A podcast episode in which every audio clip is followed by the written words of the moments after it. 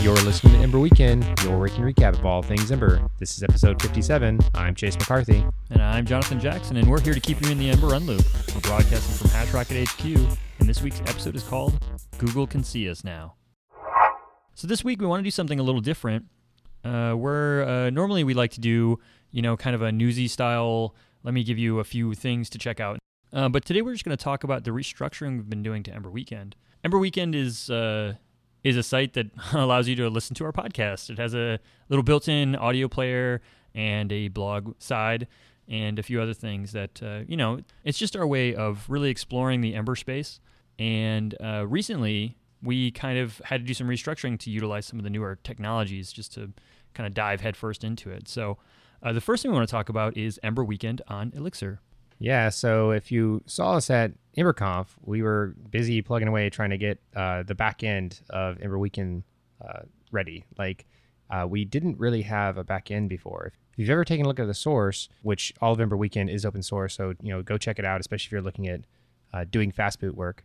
Before we just had a kind of a big JSON file that was getting uh, sent to the client. So basically, even on the episode index, you were getting all of the show notes for every episode, and we did that in the beginning because it was basically the easiest way for us to um, spin up content and you know get things out and also have uh, versioned content which we thought was uh, pretty important. Later that became kind of a performance issue because we ended up with something like 400 500 show notes and you know 50 something episodes. And it started to you know show its head in like three four second load times. And then when later on when we started converting over to json api um, so that Mirage in production was returning JSON API to itself. Uh, just the serialization of that JSON API, um, which is a larger JSON payload than a normal uh, like REST style JSON would uh, give back, ended up taking load times up to something like 15 or 16 seconds. Um, so that was just completely, you know, not acceptable. Yeah, it was a bit, it was a big blocker, and you know, a big part of uh, of what we saw was that uh, when you start uh, using Mirage in production, it's really not meant to do that. So it's not optimized for you know a few thousand objects to be inserted into the the, the database that it uh, is responsible for. So it's it's, it's no wonder that it, it kind of you know started becoming a bottleneck for us. Uh, we got away with a lot um, early on because we had so few objects and we were utilizing some um, transform stuff as well, which uh, which basically allowed us to use complex objects. So we didn't really have actual objects for certain parts. They were just like pojos, and that obviously let us uh, do a lot more.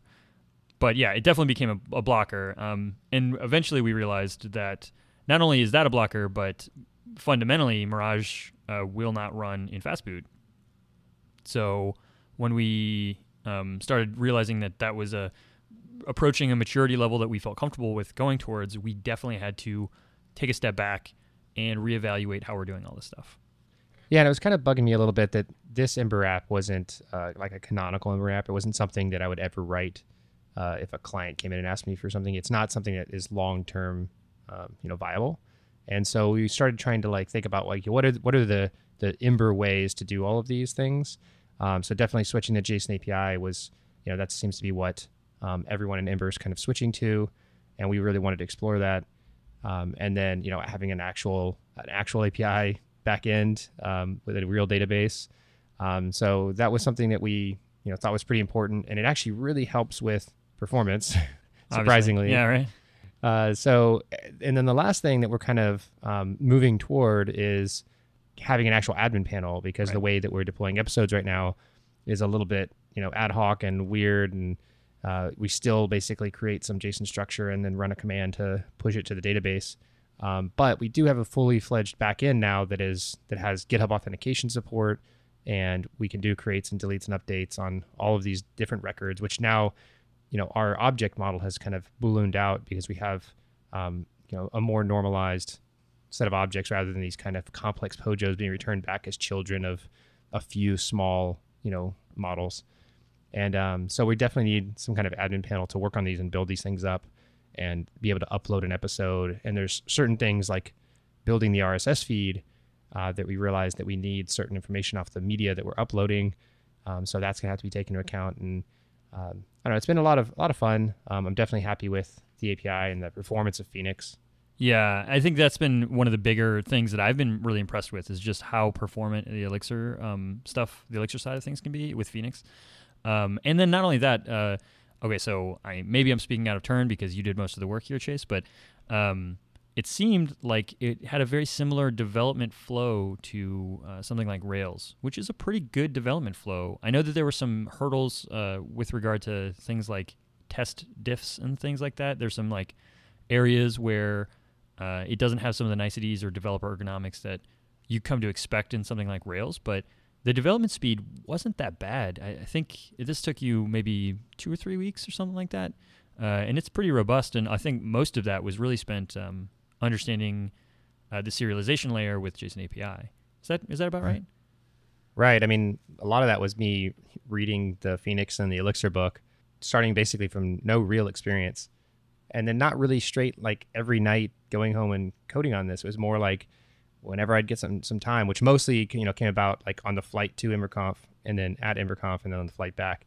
Um, but obviously, you know, not much time at home uh, with us doing the podcast and also preparing for training. So, so it really wasn't like three weeks straight programming. It was really if I was doing it at a at an office, you know, and it was my job, would have been done in maybe a few days.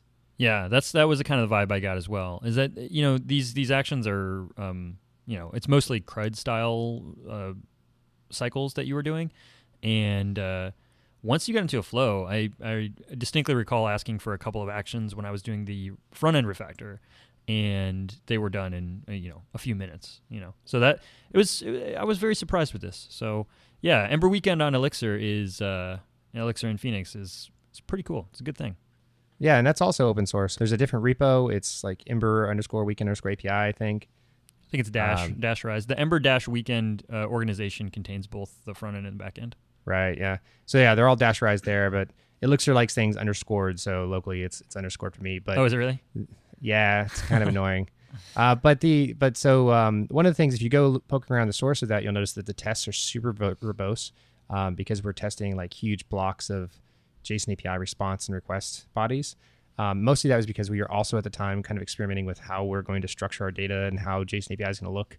Uh, there are libraries out there that can make those tests much more readable and understandable. Like uh, I think Voorhees is one of them, um, mm-hmm. and yeah. uh, there are other libraries too that make the, the the request side of that better and like building these documents up.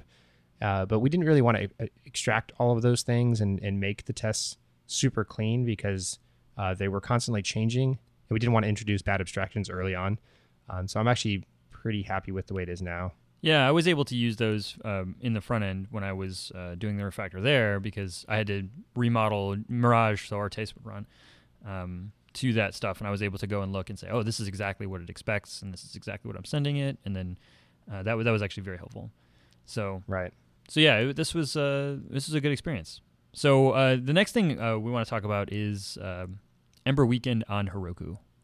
Right. So all of Ember Weekend now is on Heroku. We have uh, Fastboot deployed to Heroku with the fast, uh, the Fastboot build pack, and we have the Elixir backend deployed with the Elixir build pack. Yeah, this was a really good experience. Um, I saw the uh, I, I want to say it was the keynote where Tom Dale. No, I don't remember exactly what talk it was, but Tom Dale shows the the Ember CLI deploy being used to provision and deploy a Fastboot server to EBS, and that was really impressive. Uh, but I know that Terrence Lee and some of the other Heroku people have been working really tirelessly to make the Heroku experience really good. So uh, here at HashRocket, we frequently use Heroku to get uh, you know startup projects specifically um, going quickly, and uh, I was really excited to see you know how this would look and you know what the process would be here. So it ended up being uh, really great on the Fastboot side everything was kind of simple. I think we're we're still we have we have some concerns about uh, Fastboot that we're going to talk about in a minute regard regarding uh, pro- productionizing. Is that is that even the word? What's the word here? sure, that's a word. Yeah, productionizing, that. making it ready for production. Yeah. Uh, so yeah, so there's still a lot of that to to to go on, but uh, the Fastboot side of our Heroku deploy was very very simple. Uh, obviously, SSL is kind of a concern. Um, we have our own SSL certificate specifically for like Twitter cards and things like that. If you have unsecured uh, assets or URLs, Twitter cards won't work. So you have to have SSL, which is good. I mean, we were going to have S- we've always had SSL on Ember Weekend. That being said, we still had to use the Heroku SSL endpoint, and we couldn't use the free version um, because of reasons. Although I'm sure we could have, but we didn't really want to. We wanted to have the Ember Weekend SSL cert. Yeah, I like that little cool little green lock. Yeah, well, of course, of course. But uh, yeah, I mean that the, the the the cost of the SSL thing is actually the only thing that I I have a, a kind of like a little cringy feeling about. But aside from that, everything else was flawless.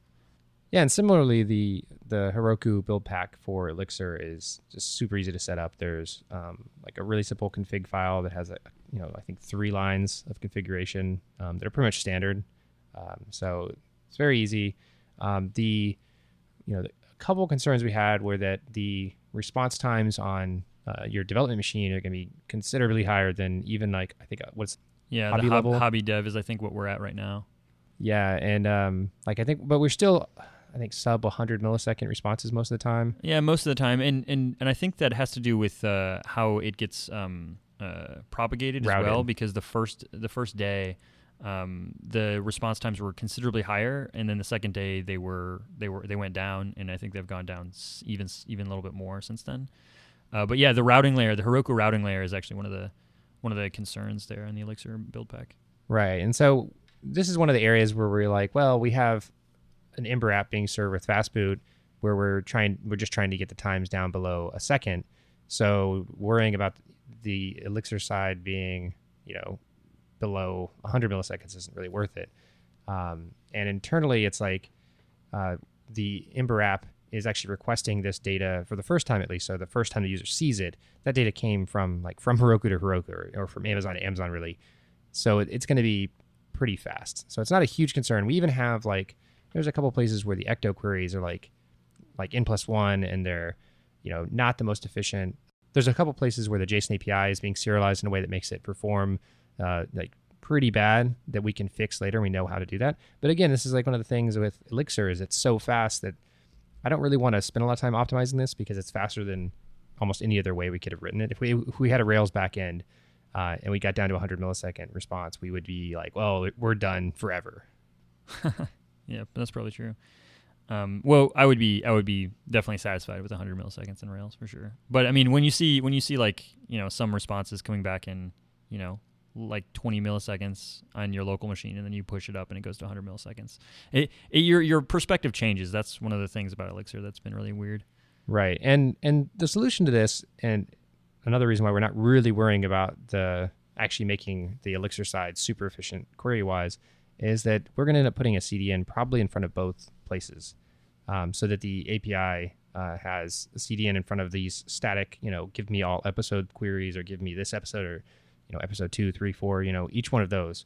Um, and then and those don't even have user responses, so they're basically only ever going to be however many episodes there are, number of copies.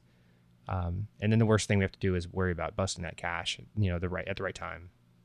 Yeah, yeah. I, I, I definitely want to talk about that uh, in the next section, which is uh, not just touching on the caching layer for the Elixir thing, but also uh, caching the Fastboot layer. So the last thing we're going to talk about is Ember Weekend on Fastboot. So as we mentioned before, Heroku made the deployment of the Fastboot uh, server really, really simple.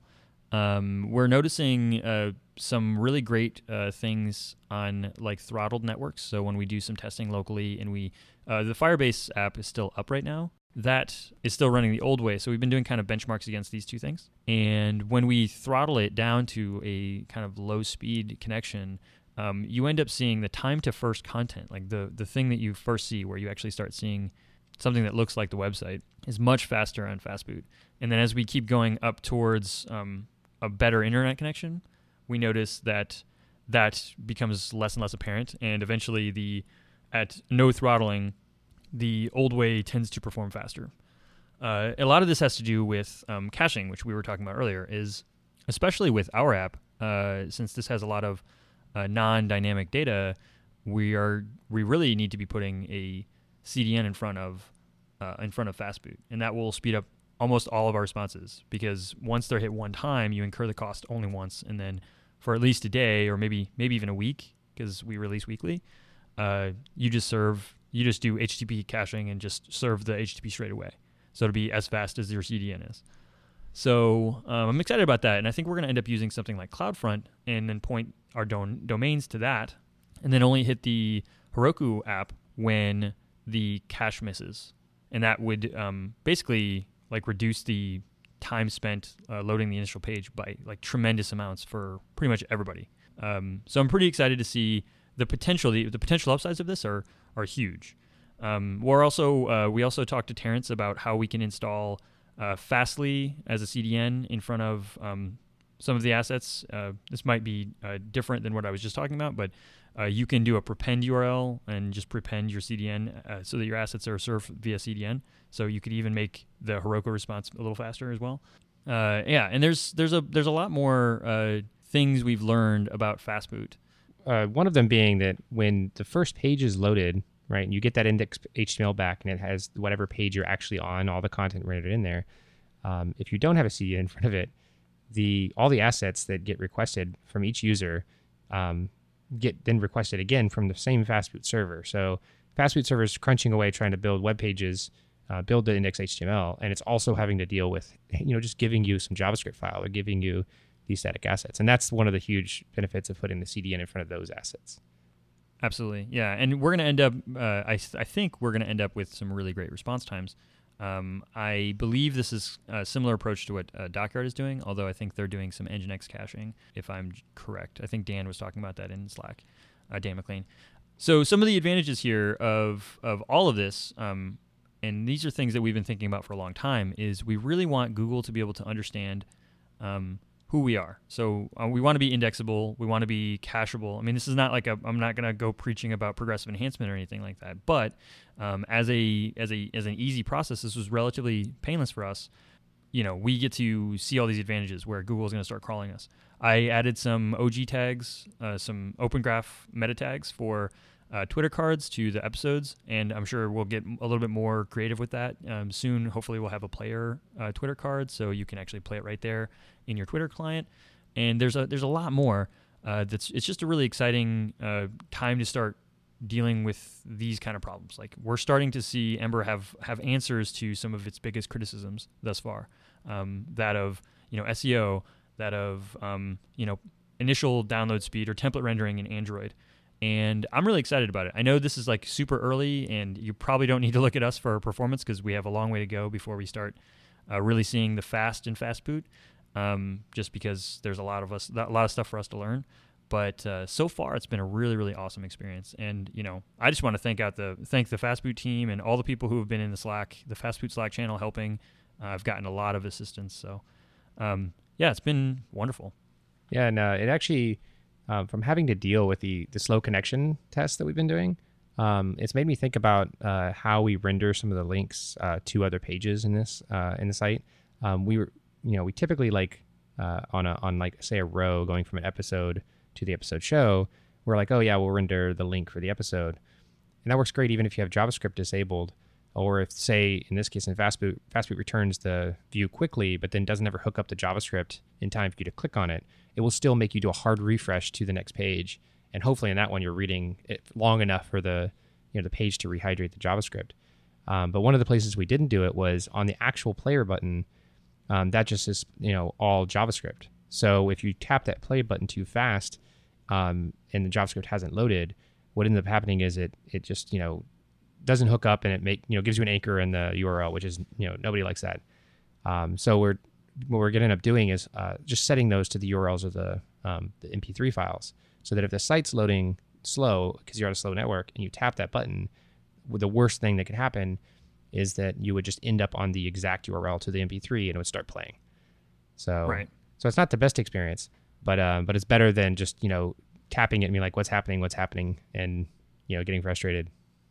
Yeah, and and you know th- this this brings up a really great point. Um, throughout this process of of migrating over to Fastboot, several times I've had to really start thinking about what this means. With Ember being allowed to run in Nodeland and render your stuff uh, in Nodeland, um, now Ember is kind of in a weird place. You you have to approach your app as a thing that is going to be multi-target. So you have to think about, and, and there's some great tools out there, Ember Ajax being one of them, to try to help um, make that less uh, obvious to you, but you do have to think about where am I where where do I want what functionality, you know? So if I'm on this page and I need to load this content, well, if this content needs an XHR request, I have to now say, okay, well, if I'm in Node, I want to use, you know, Najax probably, uh, or uh, if I'm in Ember, I want to use uh, Ajax, or how do I get the uh, the location? For one of the meta tags requires uh, the canonical URL to the page, which can be inferred. So I don't know why it's part of the Open Graph spec, but um, they want that. And you know, in in a browser, it's just window.location.href, and that's it. You're done. Great, everything's perfect. That's in every browser forever. You know, um, but in in fastboot land or in node land, the request doesn't really exist, um, but you can still get that information with the fastboot service. But you have to you have to think about these things ahead of time and really kind of it's not just node land versus ember but now you have to think about your application. Your ember application is like this is not dom it's not always dom it's not i'm not always going to be in the browser when i'm doing these things. And as soon as you start thinking about that it opens up a lot of questions and it makes you start thinking about the possibilities of the future. Like if this can run in node land it could probably run elsewhere. Ember as kind of a a tool for building applications um, versus a thing that runs in the browser and you know does all this magic. So just to recap, uh, Ember Weekend is now on Elixir uh, for the API and on Fastboot to you know build the page you're seeing, and both of those ins are on Heroku. So a lot of changes, uh, a lot of changes to come. Yeah, and it's been really really fun. Once again, thanks to all the people who've been putting tons of tireless work into this. It's much appreciated yeah, and all the people that we pinged in Slack uh, while while doing any of this work. And thanks for all that help. Definitely.